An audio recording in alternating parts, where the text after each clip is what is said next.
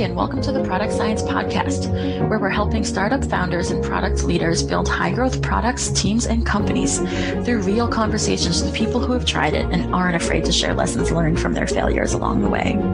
I'm your host, Holly Hester Reilly, founder and CEO of H2R Product Science. This week on the Product Science Podcast, I'm excited to share a conversation with Nacho Bassino. Nacho has been leading product teams for over 10 years in different companies and industries. He also is a speaker, teacher, and coach working with organizations in different countries to help product teams and product leaders improve their practices and skills to achieve greater impact. Nacho is currently the Chief Product Officer of Best Day. Welcome, Nacho. Hi, Holly. Thanks for having me. Really excited to be here. I'm excited to talk with you. So, um, I always like to begin by just getting to know a little bit about people's journey. So, how did you get into product? Well, I believe it's the typical um, software developer to product uh, path, but based on Latin America, so probably a bit different. I started studying software engineering in Argentina, and working as a software developer. And I believe the aha moment when I decided to switch was um, I was working for six years probably as a developer. And at that time, I was working at Verizon, the telco. Um, so they had a software factory in Buenos Aires and I was displeased about many things, uh, or yeah, many things about how we work were not comfortable for me. And in particular, one of the most critical ones was that we didn't know why we we're doing things and the impact those things have. Um, so we were basically doing requirements and, and working on requirements. And I remember once I was leading the team and we have a very stressful release and a lot of weekends we work. Um, so in that particular time, I pushed my manager for more information and what the what was the impact of that very critical thing that we were doing. And after a few weeks, I realized that we didn't have any impact at all. And so someone decided that was was a good idea and would really, really push us to to do it very very quickly, very fast, um, but hasn't had no impact at all. And that's where I was where I was starting, or I started wondering why or who were deciding these priorities and, and who were deciding what we should be working on. And by the same time, agile methodologies were becoming popular. So I take a Scrum course. I realized that there was a position called product owner, and I my manager was in charge uh, actually from prioritization, but he was in a more high level or, or long term prioritization. So I proposed uh, or I, I suggested that we can start working with Scrum, and I will be doing the product owner role for for our team. So kind of working on more day to day definitions and day to day prioritization. Of course, I had no idea what I was uh, going to to be doing, uh, but I, I, took the opportunity. Was interesting, um, and of course, I, I wasn't that product owner at all in, in that organization was very waterfall and very different from from anything that we, we can expect from, from a real product owner or real product manager even but I, that was the aha moment. So I started looking for product management positions. Um, this was 12 or 13 years ago. And in Argentina, or in Latin America in general, uh, product management became popular a lot of years after it was popular in America or Europe. So mm-hmm. um, I had the chance to, to, I found probably one of the few positions available for product management. It was in a gaming company, social gaming company, mm. and the founders were from the States and from Germany. So they mm. had kind of more this, um, say, modern structure in mind. And I was very lucky because, uh, of course, material was also not available for product managers. So they kind of coach me into the role, and I have peers that coach me into the role. So that's how I started, and then was yeah, probably very fortunate to find that opportunity. Mm-hmm. What? Uh, tell me more about that company. What what size was it when you joined? Well, I joined when we were probably 100, 150, something like that, and we grew mm-hmm. to 500 people in probably three or four years. Uh, oh, that's was fantastic. working there. Yeah, um, and the space was social gaming actually. So was at the time that Zynga were doing social games for Facebook, we were doing social games for uh, more the Latin American communities, especially in Brazil. We're uh-huh. very strong in Brazil. So yeah, that was I, I, started actually as a product manager, and then I, I, I grew to some group product manager positions. Awesome. And what was product management like at that organization? What how many people were on the product team, and how how was the practice done? So we were mm, probably um, eight product managers uh, working on different. So, so the company was structured around games. So mm-hmm. I have I started, for instance, in the poker game, social poker game, mm-hmm. um, and I reported directly to the to the CEO. And I would say that product was very. So, so we worked in a very data driven way. So most of what we prioritized was based on, on metrics. Mm-hmm. But it was mm-hmm. interesting because um, I mean, this you were we were having it's a freemium model in which we started with your free package, and you can upgrade to to pay user with some advantages. Um, and actually, was interesting because we could experiment a lot with those uh, free users and how we can convert them. So it was very data driven and experimental. Mm-hmm. I think mm-hmm. was great. That's awesome. What about the qualitative side? Did you talk to users very often and do usability tests and no, no, no. That's that's exactly what I probably learned after. Mm-hmm. Uh, we were pretty much so. The, the, good thing was that we had plenty of, of users, so we can be we, we, were able to be very granular with our metrics and our experiments. Mm-hmm. But many times, and actually was an interesting experience. I learned this in in the poker game that we had a lot of information about what was happening, but we didn't know why that was happening. Um, and we actually, I, I reflected on this a long time after because we we didn't have a lot of uh, well we, we didn't do any user interviews in, in that company. Mm-hmm. so um, it sounds like obviously the company still grew. I mean you had lots of lots of users and and therefore lots of data and so you're able to to experiment and even if you didn't know why you still could make the things happen right? Yeah exactly. I guess that uh, eventually it's like uh, throwing things at the wall and see what sticks. So mm-hmm. that was mm-hmm. probably the approach. Uh, and again, since we were doing kind of uh, fast iterative experiments, eventually we we found winners. Mm-hmm. Yeah. So uh, what did you do after that? After that, I joined Despegar, which is the largest OTA in Latin America. So it's like Expedia for Latin America. Mm-hmm. Um, and I was there for five years. Um, and again, I had the opportunity to to grow. Actually, I usually say that that was my real school of product leadership because I grew mm-hmm. from product manager to director of product. Mm-hmm. Um, and I think I was really lucky because I had the opportunity to be the my group had the new the launch of new businesses. Yeah. So I that was a long time ago, but we launched the first mobile application.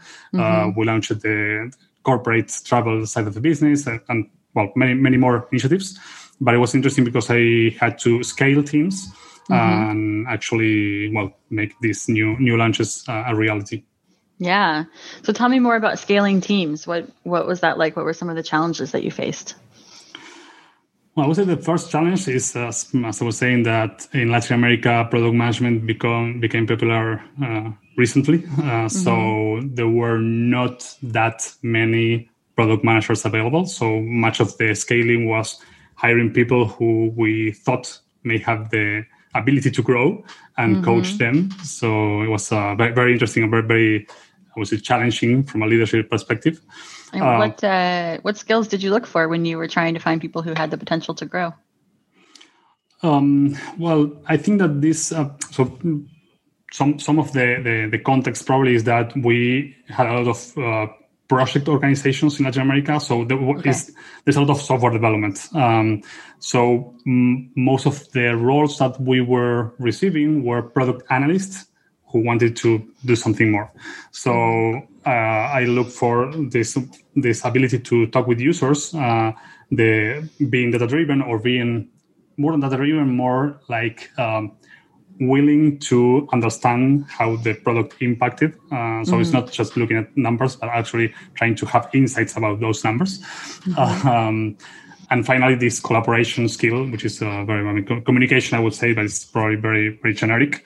But this ability to talk with many different sides of organization and, and being able to yeah to communicate well. Yeah, yeah, that makes sense. Um, were there any things that you found that were common to find, but were sort of good signs like that somebody wouldn't work out? Are there any sort of gotchas that you uncovered? Yeah, um, I think that the um, most challenging side of working with this product analyst or, or people who were, who were coming from, from project organization mm-hmm. was kind of this um, this mindset uh, or this need to have this clear milestones and, and working with an organized plan and and, and being more focused on, on the outputs than the outcome. I think that was the mm-hmm. the most challenging part and, and there were signs of that. Um, more in I would say in the experience than in the interviews. So when when someone was working for five years in that way and he he or she felt comfortable working that way mm-hmm. was a sign that maybe this one wouldn't work. Mm-hmm. That makes sense. So hiring was one of the challenges that you faced when you were working on scaling up the teams. What are some of the others? Uh, I think that the other ones was more internal to the organization and probably something that uh, happens to many to, to many product organizations in Latin America growing into product actually uh, was kind of working with stakeholders and and mm. in this particular uh, situation I was kind of working in new new product lines uh, was a very interdisciplinary work in which we had a lot of stakeholders coming from these different disciplines like marketing or sales or operations and kind of uh, being the one who articulates the, the, the product that will actually launch to market was uh, challenging because, of course, probably this is something that happens with any product initiative actually, but all of them had their opinions and not of not of all the opinions could be heard at the first uh, or initial launch. So we need to make a lot of compromises and and, and explain to them in a nice way why we mm-hmm. we couldn't do that at this moment. Yeah, did what were some of the ways that you uh, that you would make those decisions? Did you have any techniques that helped with deciding what was in the first launch?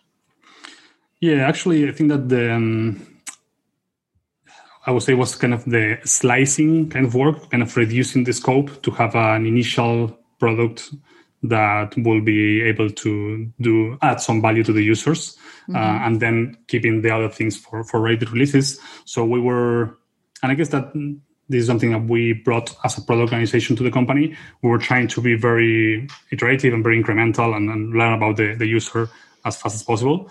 Um, so we had some stakeholders like like marketing who wanted to have a perfect product to, to, to pitch to users, or we have operations who wanted everything automated from from the start.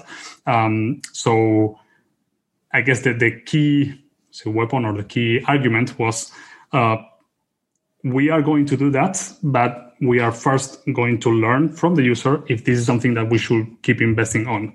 So it doesn't make any sense to automate a process of something that no user will use. So uh, that, that's kind of the, the argumentation we use.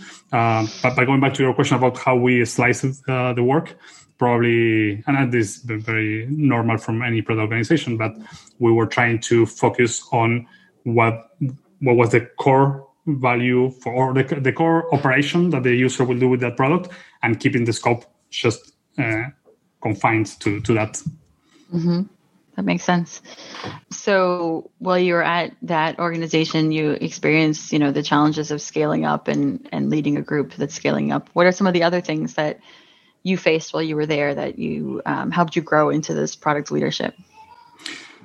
Well, uh, one of the things that was interesting that was that uh, during this this time, uh, I believe that the whole product discovery set of uh, processes and tools and frameworks became more popular. So incorporating that into organization was first place very challenging because it was a kind of more I would say it was a growing organization, more structured.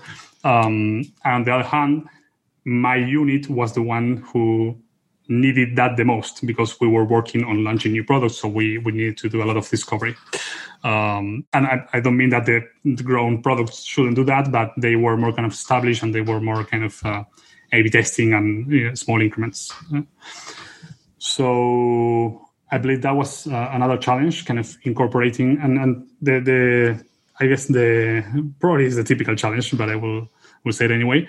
But it's convincing other areas that we need to talk with users and we need to show them unfinished products to get their inputs. Yeah. So that was a challenging conversation. Yeah, I think I hear that a lot. You know, even today, um, even as product discovery has grown and spread it, you know we hear that a lot. So what are some of the things that you use to convince other people that you should be showing unfinished products to users well, actually, uh, was more kind of um, starting small and gaining that that space. So, mm-hmm. for instance, I remember when we had the the corporate product was was very challenging because we, we had a, a traditional corporate unit that was kind of working one on one with with customers, and we need to let them introduce us to the customers. So um, we asked to talk with three customers, and they will be with us so they can see that we don't hurt the relation anyway. Um, and we ask them to introduce us to the to the to their strongest relations. So not the not the biggest customer, not the smallest customer, but the ones with with they have a better relation. So I would say they feel more comfortable doing damage control after. So we we, we seek for for that kind of um, uh, yeah first interactions. And when we had the first interactions and they they understood what we were trying to do and what actually they saw what we were learning. That was very, very important as well, because since they were sitting with us and we had previously discussed some ideas that we were putting now in the table with the customer, they saw the customer reaction and they they they understood why that conversation was important to decide the, the future of the product. So I guess that starting with these these interactions in which they feel comfortable, mm-hmm. even when it was not the best customer to be talking with, it gave us the ability to grow into or, to continue with customers more relevant in the future. Yeah, absolutely. So, um, were there more steps on your journey after that? Yeah, uh, well, I uh, say that after that, I, I, I came to Best Day, which I'm mm-hmm. where, where, I'm working now. It's uh, the um, a large travel company in Mexico, um, and I became chief product officer. And the challenge here was that we were transitioning, or the company wanted to transition from a project oriented organization to a product oriented organization. So it was a new, a whole new level of challenge. I had to work with uh, product culture, uh, practices, setting for the first time a product vision, a product strategy. Um, so really think that changing the team from one set of practices to the other was a, a, very important step. And and for me was the first time kind of setting up a, a product culture. Yeah.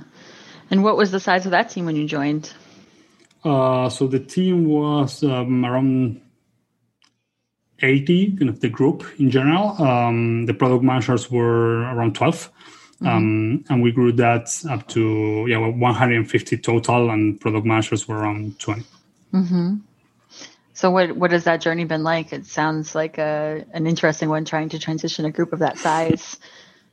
Yeah, that's a uh, uh, was very interesting uh, from many perspectives because on one side I had to kind of work with uh, non-product managers who wanted to convert into product management. Um, so that was the uh, first challenge. Then I have an organization who was used to okay, this is kind of the business groups, so to speak, requesting a PMO, a project organization, to uh, deliver some some projects. So we need to kind of change how that feature request worked. So kind of was need, need to do some yeah some evangelization with the entire organization, and then finally, I guess that setting up new processes uh, or, or, even the, the, the product strategy that was I was mentioning require to have these groups interacting in a whole new level. So product managers having different conversations and learning new skills and that kind of stuff. So yeah, that was a challenge, and I, I guess that one of the things I, I, did was kind of the new people I hired uh, because the organization was growing kind of paired with the the non-product managers to kind of know, teach them to a new level and also be being very clear about the the practices and, and the the processes that we wanted to use. So they knew that they were not there but what was or what, yeah what, what, was the point in, at which they should get to to be working as, as expected. So being clear mm-hmm. on those expectations. So what were some of the tactics that you use to to set those expectations clearly? one of the key elements was kind of the well i, I mentioned the, the product culture i think that the product mm-hmm. culture was very important because we we had some say pillars that we expected them to kind of use in everyday work so even when the, the process can can grow and mature over time and we don't want to be dogmatic about process if you say hey we want to be customer centric we want to be data driven we want to be continuous improving, we want to be continuously improving um, so they, they have this uh, understanding of when we have a one-on-one conversation with them you can base on that expectations and be clear when those expectations were not being met. So product culture in one side and the other thing i was going to mention was the, the kind of the career path. So mm-hmm. we we set a set of attributes that we thought all product managers should have and we gave them some idea of levels and the levels were or we intended them to be very clear on how we met the different levels. So that was setting expectations clear. And then the second big part of that was having one on one conversations and doing a lot of coaching. And of course, when you have the expectations clear, that one on one and that coaching is much easier because you kind of refer to, to okay, we all know that we are expecting this, and this is how you didn't meet that expectation. Yeah, that's awesome um, I know that can be really hard to do. I've I've worked at organizations that didn't have that in place yet, and organizations that were working on adding it. And um, you know, it's uh, it's tough to do well. Yeah. To really roll that out clearly and consistently. Um, and uh, and then you know, while being CPO at Best Day, you've also written a book, right? Yeah, that's right. I, I actually should be launched mid March I mm-hmm. hope, if everything goes well. Um, and I guess that uh, probably the the book is the result of um, being asked by many people about product strategy. Uh, so mm-hmm. I, I, was lucky enough because I've been working with product strategy for probably six, seven years. Um, some I realized that uh, I had to also, it's very different when you know how to do something than when you need to tell someone how, how to do it. So I consolidated that uh, that knowledge and, and from people asking me how to do it, I, I realized that I was not really good at explaining it. So I work a lot in to kind of uh, putting that together and, and complete understanding. And on the other hand, one the, the, the second reason is that I believe that the this lack of knowledge about how to do product strategy and, and why product strategy is important has become very popular for product leaders in the last couple of years. And I, actually, at first, I, I believe that I was um, a bias that I had that I saw many, I, I talked with many product leaders not having product strategy. But I think that a year ago, probably Marty Cagan started writing about product leadership, and he mentioned the same that most organizations don't have a, don't, don't even set a product strategy. So I think that the problem become, became more more evident, and I believe that there is not much material about how to actually get down to earth with product strategy. So I want to I will try to be very practical with the book and, try to describe uh, how to deal with tools and, and, and, frameworks to actually kind of get it down to earth. Awesome. So um, how long have you been working on the book for, or how long did that take? Hmm, probably a year. Mm-hmm. Uh, yeah, so if I if I count on research and these conversations that I was mentioning, it's much more. But the, the formal work was uh, yeah take probably from from March last year, and I think that um, most of it was uh, kind of as I was saying, trying to get from the knowledge to to the actual being able to explain it to someone. So mm-hmm. that's kind of the hardest part. Yeah, and what's the book called? The book's called Product Direction. Mm-hmm. Um, actually, I, I, mentioned I talk about product strategy a lot, but I believe that one of the so half of the book is product strategy, and the other half is connecting product strategy to execution. So I call it product direction because I kind of cover how to set a product strategy and then how to come up with a strategic roadmap and OKRs mm-hmm. to have. Because well, I, I, know that Marty was here uh, not long ago, so so your audience probably know, but to have empowered teams you shouldn't come up with what you need to or give the teams what they need to do you need to give, give them give them the the challenges or the problems they need to solve the opportunities you want to pursue so kind of mm-hmm. there's there is a balance when you go to execution of the strategy on how much detail you need to, how much context you need to provide, which is a lot, but yeah. not being dogmatic or not being specific about the solutions. Yeah, absolutely. It's so critical to share a lot of context. And I think people, it's one of the things that, um, you know, in some organizations can really, people can really struggle with is, is really making sure that that context is shared so that people have the info they need to be making the decisions themselves. Absolutely. I think that the, um, probably the well, I usually say that the, the, the problems with the strategy I, I, split them in two. One is kind of more related to to mindset or to yeah more kind of the how we do things because there is a lack of how we do strategy and what strategy looks like when we do it. Um, so there is that kind of as I was saying lack of material or lack of, of knowledge about the the, the, the the expected results of a strategy session. And then the other one is more around how we the, the implementation of that strategy in terms of for instance, not having the right diagnosis. So you base your so let's say that a product leader wants to do product strategy. He sits down with his team and started creating some or putting putting down some strategy. And usually, what happens is that we take what we have been discussing in the last month or, or the new shiny thing, and we put that into strategy. So having the right diagnosis and, and looking at many sources before deciding is very important. Have, coming, coming up with, with different insights before deciding which ones to pursue is very important. And that can actually go to the team in terms of not only saying, hey, we are pursuing this because this is very important, but also saying, we are not pursuing this because we get this information and we see that it's not the best fit for us now. Because of course, strategy is also about focusing and selecting. Mm-hmm. Yeah. Um, I think it's really fascinating that so many organizations have struggled with having product strategy, and I, I'm, I'm curious what you think about how a product manager who's, you know, maybe more on the front lines level, um, the independent contributor, can can really tell if their product strategy is if the company has a strong product strategy or not. Like what do they look for? Mm-hmm. well i think that the, probably if you are wondering if you have a product strategy it's very likely that you don't have a product strategy.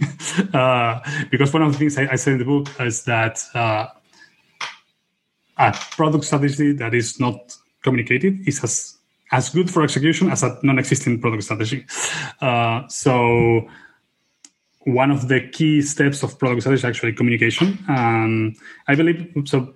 I believe there are there are probably uh, numerous ways of, of sharing the product strategy, but product leadership, when sharing this context, they should make clear which are the strategic what I call strategic pillars, but it can be called anyway. But these kind of two or three things that are really important we are pursuing, and the expected goals that we should achieve when pursuing that strategy. So mm-hmm. if you are in a product organization, you're wondering if you have a product strategy and you don't know these two or three things that the company is focusing on and the two or three goals that we are trying to achieve, you most likely don't have a product strategy. Yeah. And tell me more about the role of data in um, in the way that you coach or that you recommend teams um, work. Um, you mean for product strategy or in general? Um, well, I'm curious how it connects to product strategy. good, that's good. So, in terms of uh, so so, I guess we can we can talk about the whole the, the whole product uh, process from a from a bigger perspective. So, when we talk about product strategy, I think it's uh, pretty much related to this diagnosis phase. Mm-hmm. And the problem I see is that many times product teams focus on the product data because that's the most uh, readily available information and the one we're probably playing with the whole day. So, so we focus too much on that.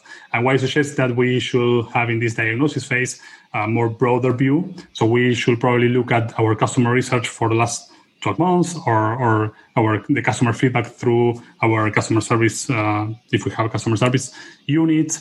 Uh, we should also look at industry and market trends. And also that's also an interesting side of data because you have data that you can benchmark against and you say, okay, you know, this is my conversion and how my conversion rate looks like for my for my industry, for my niche. So you if you can come up with that, you have insights about uh, if you are behind or or yeah, or above the market.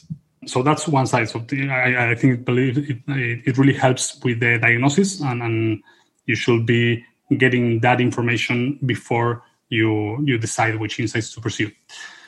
Then on the discovery phase, so if we're talking about phases, probably the, the discovery is next. And during discovery, I think again that we we should use data to inform our decisions, but we should share that that with as we spoke with, with my poker game, we should mix the uh, the data we have from from our product metrics with qualitative information. And the, of course, the, the way to balance that is what's happening and why it's happening. That's what the qualitative information can can provide. And then when going to execution, I guess that yeah, in in, in everything related to product optimization, like doing small A/B testings or small improvements, um, I tend to be much more data oriented in in that side. Mm-hmm. And how do you tend to use uh, data when it comes to measuring outcomes? What is tell us a little more about what that looks like? Okay, so um, I guess that the, the if, if we look at it again as, as, a, as a kind of whole product organization process, um, you started putting in place your strategy. Your strategy has kind of annual goals or, or bigger goals.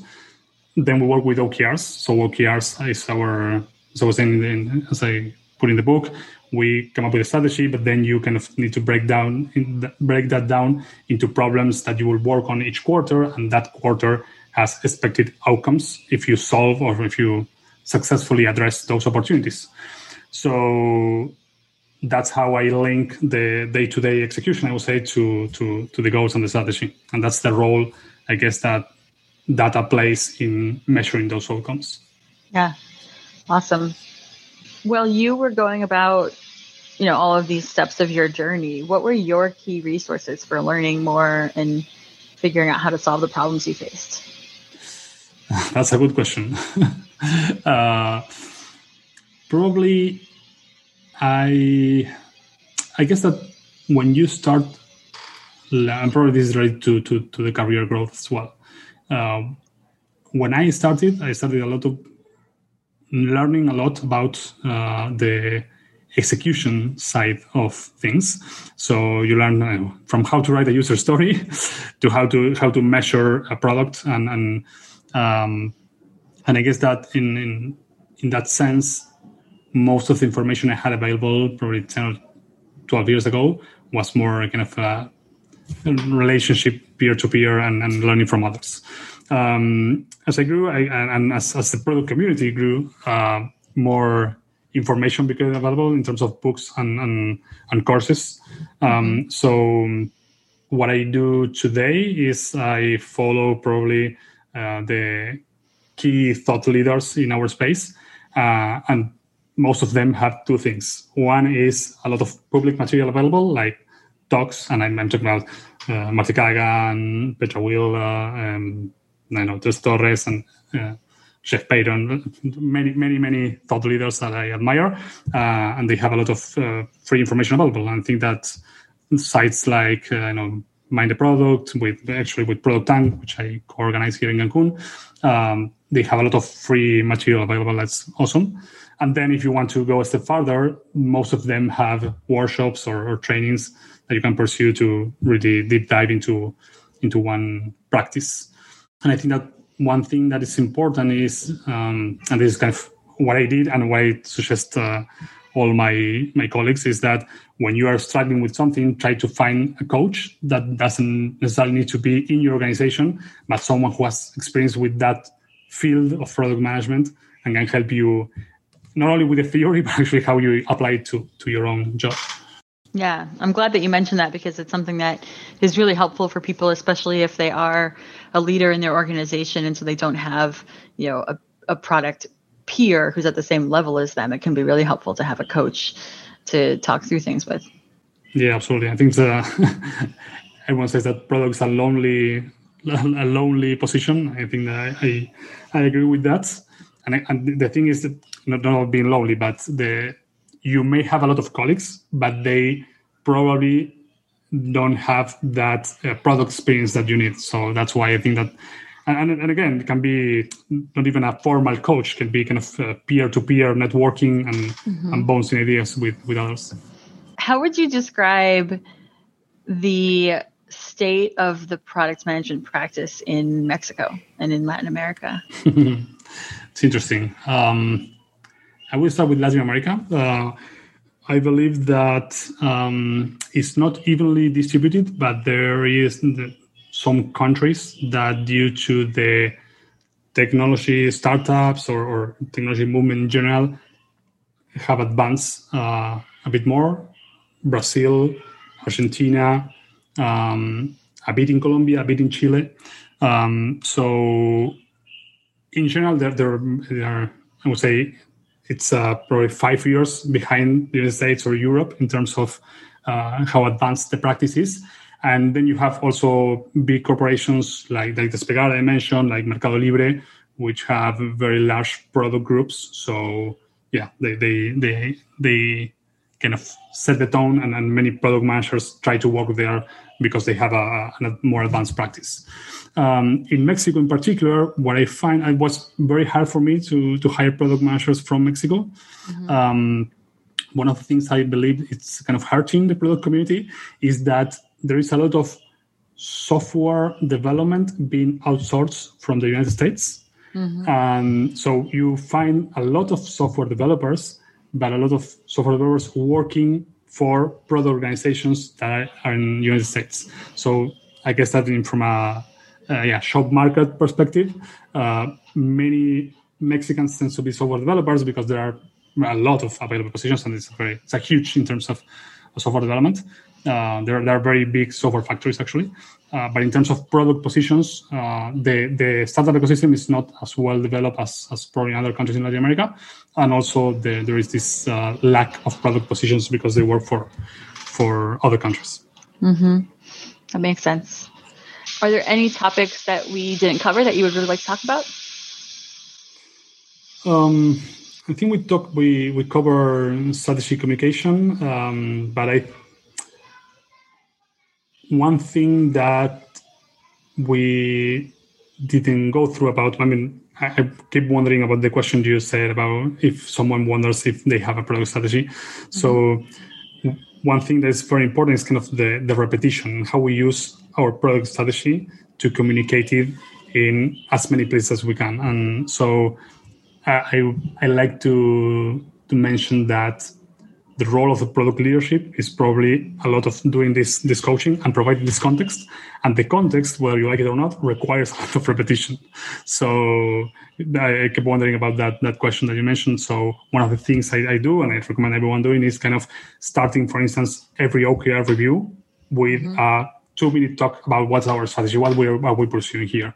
So not only defining it but also keeping that present is very important for for providing teams with that context and what that clarity of, of our purpose of our of our goals and and actually having that reflected on the execution and, and your out, outcomes.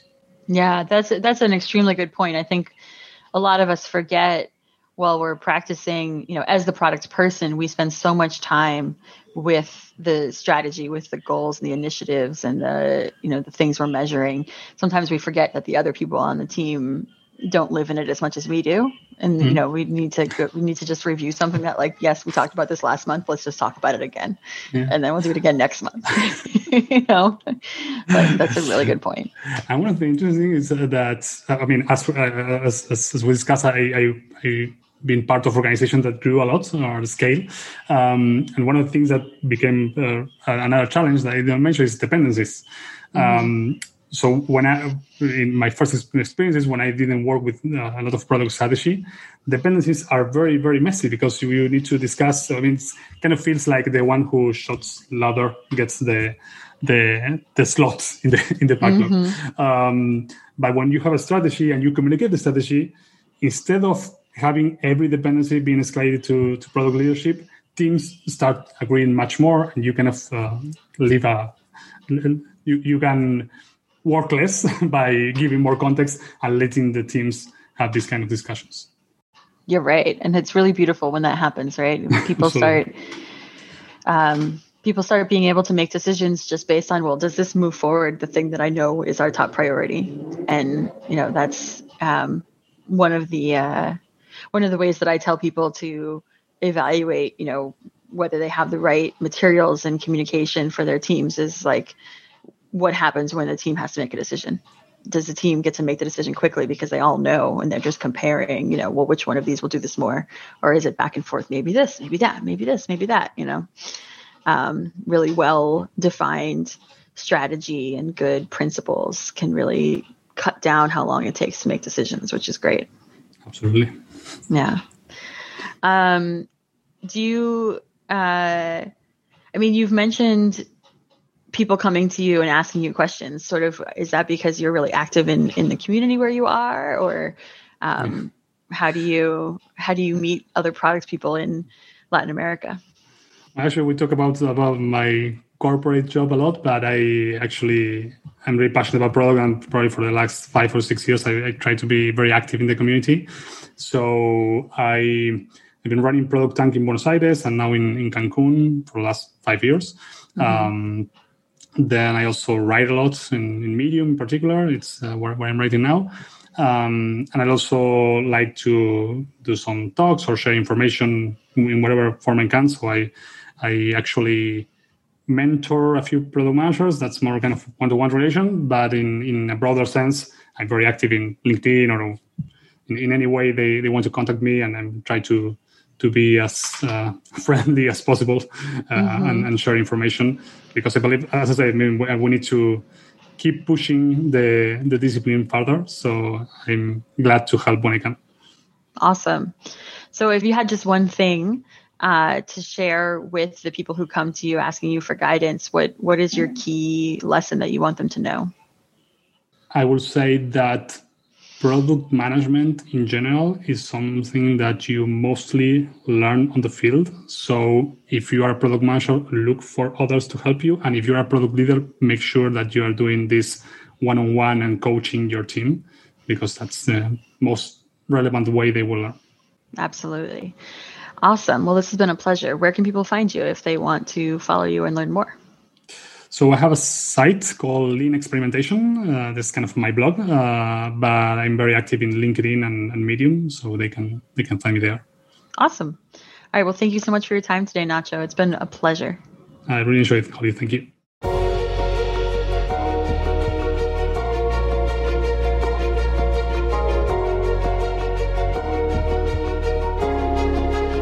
Science Podcast is brought to you by H2R Product Science.